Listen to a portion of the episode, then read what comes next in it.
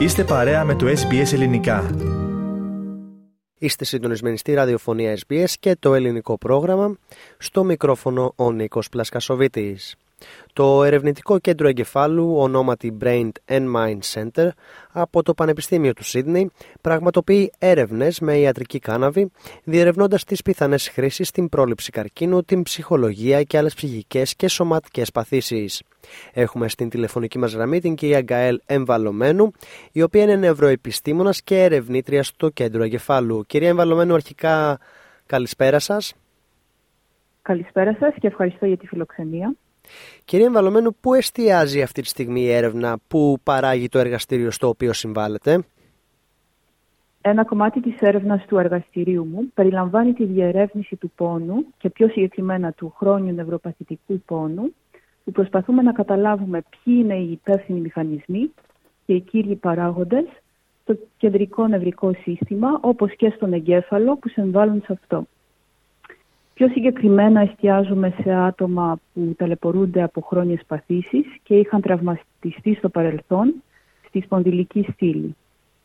Παρατηρούμε ότι μερικά άτομα μετά από δύο ή τρία χρόνια θεραπείας έχουν ακόμα χρόνιο πόνο και δεν ξέρουμε ακριβώς από πού πηγάζει αυτό.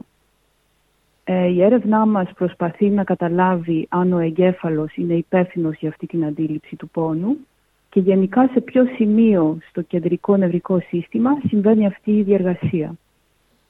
Βέβαια, όπως πολύ γνωρίζουμε, ο χρόνιος νευροπαθητικός πόνος δεν βλάπτει τη ζωή του ασθενούς, ωστόσο επηρεάζει την ποιότητα ζωής του αφού τον εξαντλεί και τον καθυλώνει.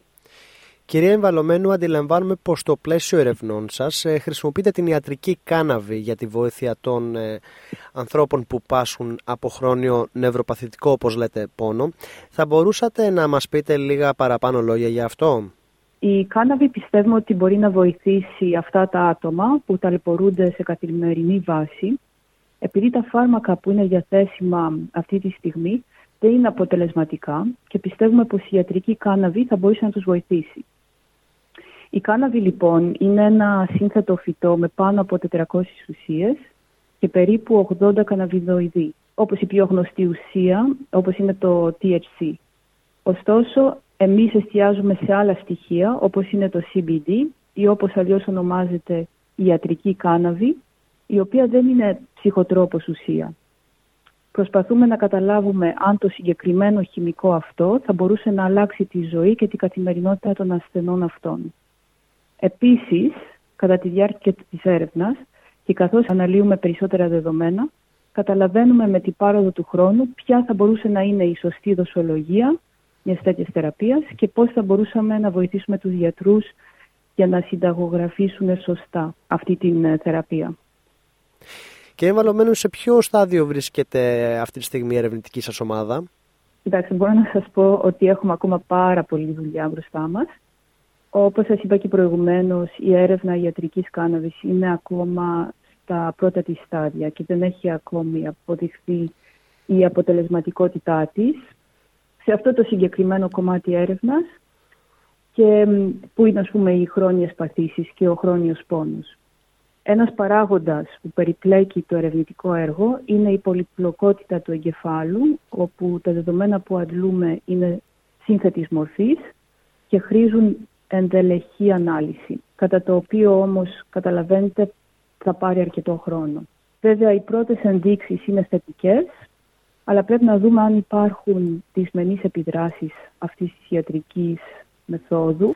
Κύριε Βαλωμένο, έχετε φτάσει στο στάδιο κλινικών δοκιμών για τη θεραπεία με ιατρική κάναβη; Μπορώ να σας πω ότι αυτή τη στιγμή που μιλάμε γίνονται οι πρώτες κλινικές δοκιμές και αναμένουμε τα πρώτα στοιχεία.